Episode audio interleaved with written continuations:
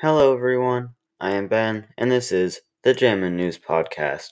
I hope your Veterans Day has gone pretty well, and I hope the rest of it will go well too.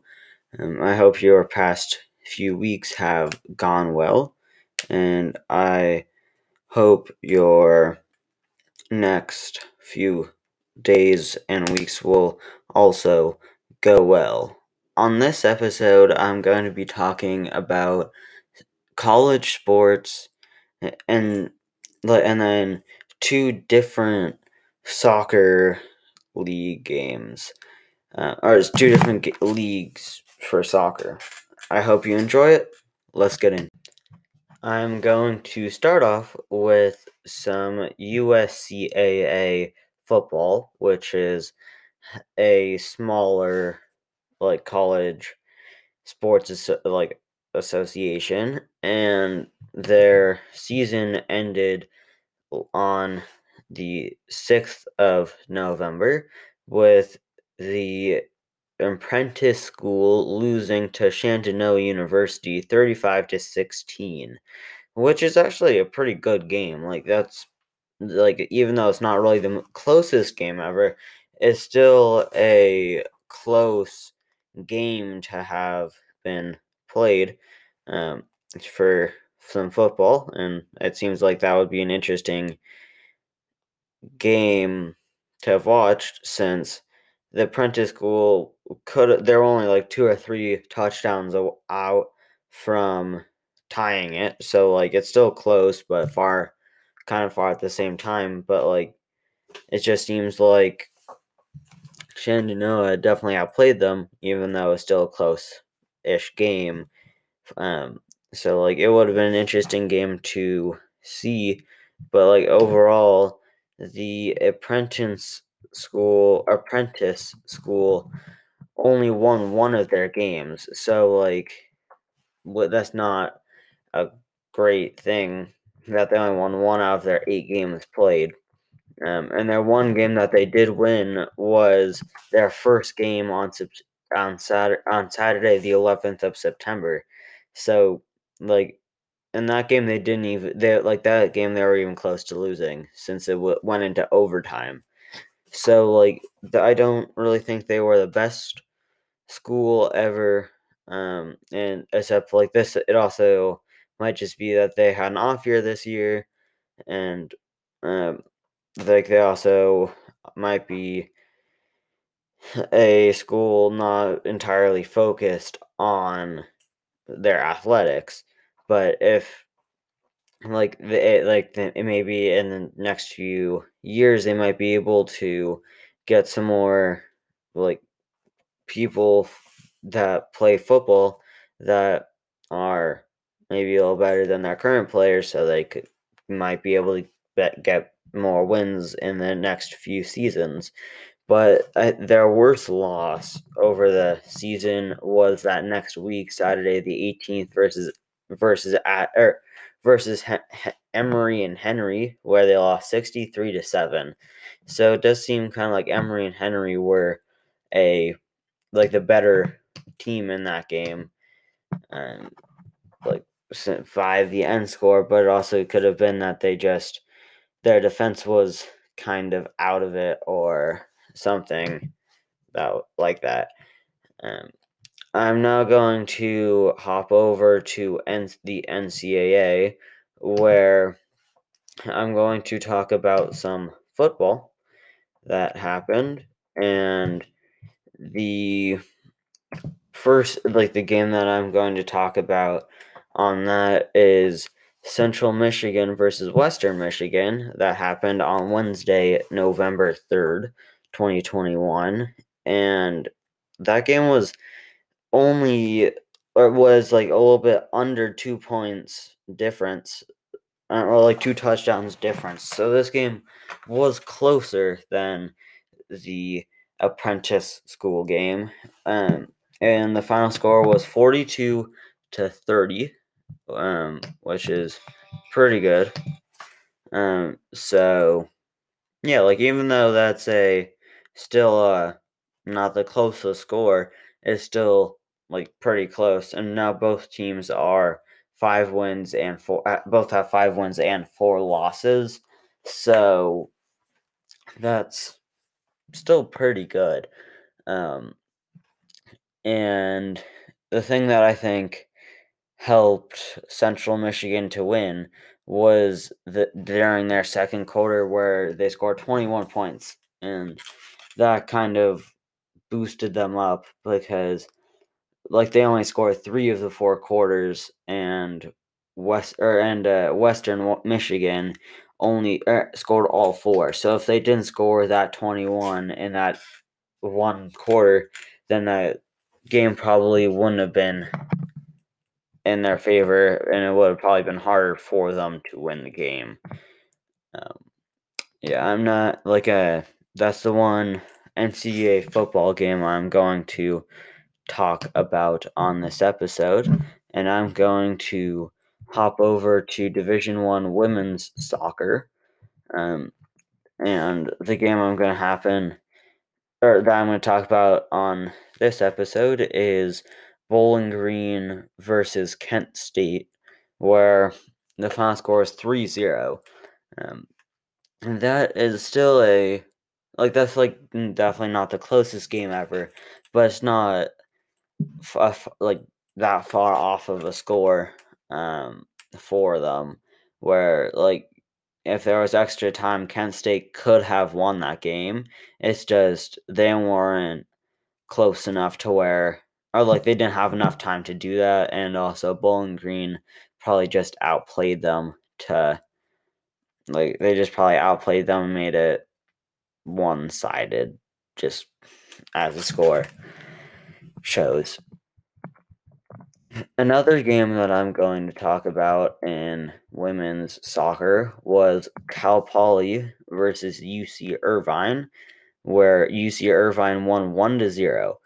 This game is definitely this game was definitely really close, since there's only 1 goal separating them. So Cal Poly could have scored a goal in the last minute and tied up the game, or UC Irvine could have also scored again and made it a 2-0 game, where Cal Poly would have had a really hard time of coming back into the game. But with that 1-0 score, the Cal Poly and UC Irvine team would still have to put a lot of pressure on each other to just so that the game didn't get one-sided for, in Cal Poly's case, or just so they were able to take the lead and not let Cal Poly score in UC Irvine's case. That would be a thing that would be interesting for, that would just be some of that, lesser stuff there also could have been some passing issues or other things like that. And both of the women's soccer games happened on the 7th of November, which was a Sunday. And both I feel a game that would be interesting, or since they both won their last game, would be a UC Irvine versus Bowling Green game. I don't think that will be happening, since I don't think they're in the same division, but they seem that I feel that would be something that could be interesting, would be two teams that won their last game, play against each other. But I feel Bowling Green might win that game, just seeing how they won 3-0, but Cal Poly could have also been a harder opponent for them, or for UC Irvine than Kent State was for Bowling Green. So there's a lot of other things that might come into play that led to the scores as they were. Except a game if a Bucknell could also play UC Irvine, since they won 1-0, so they both won by only a 1-goal game, or by 1 goal. And I feel that could be interesting, since they both only won by 1 goal. they both played hard opponents, and I feel like for them, and I feel like we could, that would just kind of settle maybe who would be the better out of those two schools, but they also don't really play each other, so it would be kind of hard to see if like which team would be better over the long term or who's just better this one, or like, it would just be who's better now than who was better in the past or in the future, which is something to consider when like maybe thinking which school has a better sports team is like which team has performed better in the long term or something like that. I'm now going to go on to break, and then once I come back, I will talk about some European soccer and also some American soccer. I hope you enjoyed this first half of the episode. See you in a minute. And we are back from the break. I hope you have enjoyed the podcast episode so far, and I'm going to start our second half, starting off by talking about some Ligue 2 from France. This is the second tier of French soccer, and yeah, so this is the second out of the two professional or top leagues. There's Ligue 1 and Ligue 2, and like the one of the bigger names, I think, is AC Ajaccio, I think's how you say it. That's like one club that I remember the badge of, but yeah, so there's that's probably their like the biggest club there, but there are also some other pretty popular clubs and other teams from France that are in this, that are trying to get back up into the Premier League or the Ligue 1, which is their top flight. The game that I'm going to talk about, what is including AC Ajaccio, I think say it, and they were playing Dijon FCO, and the final score of this game was 1-0 AC Ajaccio. So like this game, even though it was only one, or even like this, even though Dijon FCO didn't score, the game was still close enough to where if they stopped AC Ajaccio from scoring, then they could have been in and had a chance to score. But it just seems that this game they might, AC Ajaccio just kind of took over the, or kind of just prevented them from doing that. So in that way, they were able to keep up their winning, or they were able to win and not let their opponent score, which is a good thing, because I feel like not allowing your opponent to score will benefit you the most. But yeah, in Ligue 2, there are 20 clubs playing to go up, and there is a relegation in this too, I think.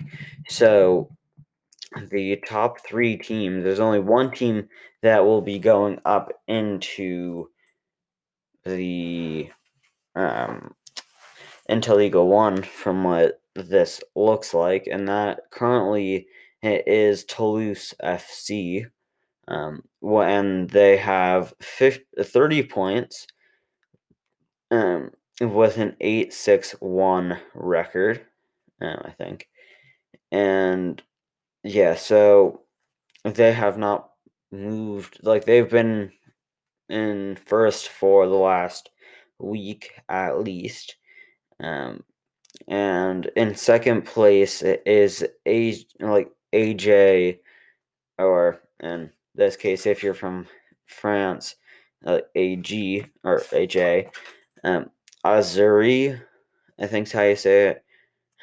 They are in second by only 1 point. And there's only 1 point separating them. So if AJ or AG, however you say it, wins and Toulouse draws, from what it seems like that might be a possibility, AJ Auxerre will go up into first, and Toulouse will stay at second, or will go down to second. But there's also AC Ajaccio in third, and also FC Sochaux-Montbéliard, and who are both have 28 points. So the thing is, if both of those teams win too, then Toulouse FC will go down to fourth place. So with them being down in fourth place, it'll make it harder for them to get back up into the promotion zone and get promoted into League One. But the teams that are in last, or the last bottom three teams, there are two teams that will go down. I think there are two teams that will go down into the third tier, and then there will be one team that goes up, but I'm not entirely sure about that. But the teams that are in 18th, 19th, and 20th position are SC Bastia in 18th, Amiens SC in 19th, and in 20th, AC Nancy Lorraine.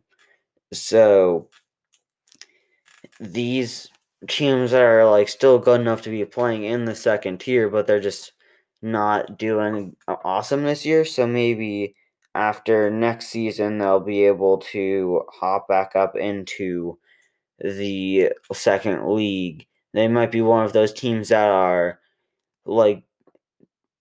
too good to be in the third tier, but not good enough to be in the second tier. So they're one of those teams that are don't have a specific league for them to be in. That might be kind of what's happening with these teams. That they're good, but there are also better teams than them. That also might be what is happening in their case. I'm now going to talk about across continents and go into America and talk about some of the NISA soccer games that have happened, and I these teams are definitely on a different level than the League Two teams, just because they're the NISA is the fourth tier or fifth tier in America. So I feel if one of these teams went against one of the League Two teams, they would probably get demolished, but just because the Liga 2 teams, I feel are probably better than they are, but I'm not entirely sure. So there could be the thing is the Liga 2 team might be a little bit too confident and not play their best players and end up losing. Something like that might happen. So a game that I'm going to talk about in the NISA, before I talk about standings, is the game that happened between Michigan Stars FC and Maryland Bobcat FC. And that game happened on November 6th at 3:30. So this was a later in the day game, but still, it's not extreme. It's later in the day. And since they're playing out of high school, it's probably just like after that high school after the school got out for the day. So, or it's actually, this was on a weekend, so it's just when the there might have been something happening on the field before that the NISA had to deal with, or that's just when they scheduled it. And the final score was tied. So it was a final score of 2-2, which is pretty good. So like this shows that both of the teams are decently are evenly matched. The Michigan Stars FC and Maryland Bobcat FC both let the other team score 2 goals, which is probably not the greatest thing, but they were still able to keep the other team from scoring more goals than them, which is a good thing. And I feel like that's kind of one thing that you need to do is, like, even if you let them score like 2 goals and you have you score 2 goals before them, maybe one thing that you want to focus on is just being able to like minimize the chances that the other team has from scoring, which might allow your team to get more chances of winning, or just like minimizing the amount of losses that you have. So I'm now going to talk about the NISA fall season standings as of now. In first place out of 10 is Detroit City FC with 16 games played and 13 wins, 2 losses, or 1 loss and 2 draws. They have won their last 5 games. They currently have 41 points in total, and they are 11 points ahead of the second and third place team. So that kind of shows that I think they are probably the team that will win the whole league for this season as of what it looks like now. In second place was Cal United Strikers FC with 8 wins, 5 draws, and 3 losses. They have won their... Out of the last 5 games played, they've lost 1, tied 1, and won 3. So that's pretty good. That's kind of a good thing to have for their record, and also the last 5 games. They have 29 points. In third place is Los Angeles Force FC with 17 games played. They have 7 wins, 8 draws, and 2 losses. And they also have 29 points in total. Out of their last 5 games, they have 3 wins, 1 loss, and 1 draw, like Cal United Strikers FC, but just in a different order of which games they've lost and drawn and won. There are still some more teams in between them, or in between Los Angeles and 1904 FC, but I'm just going to skip over that, and you could find, if you want to know the standings up to date, you could click on the link in the description of this episode to find out the current standings and the other teams that are in between the Los Angeles Force and 1904 FC, who are in 10th. And I'll just kind of go over the 1904 FC's standings up to this point, and then that'll be the end of the episode. So 1904 FC is in 10th place out of 10.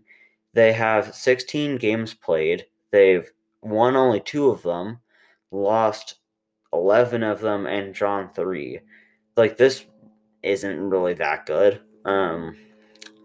just because like they've lost more games than they've drawn and won combined. So I feel like if they like they're also like more like they're like around like 8 points behind the ninth place team, which is New Amsterdam FC. So with only having like a few games left in their season, if they want to have a chance of not being in 10th, they might like they'll probably just have to practice and find ways that they've let in goals and gone people and like how the other teams have passed them, and kind of just like practice that and find other ways to get around it. So that's all I have for this week's episode of the Jam and News podcast. I hope you enjoyed it, and I hope your Veterans Day was and is nice. I will hopefully see you on my next episode. See you then. I'm Ben, and this is the Jam and News podcast. See ya.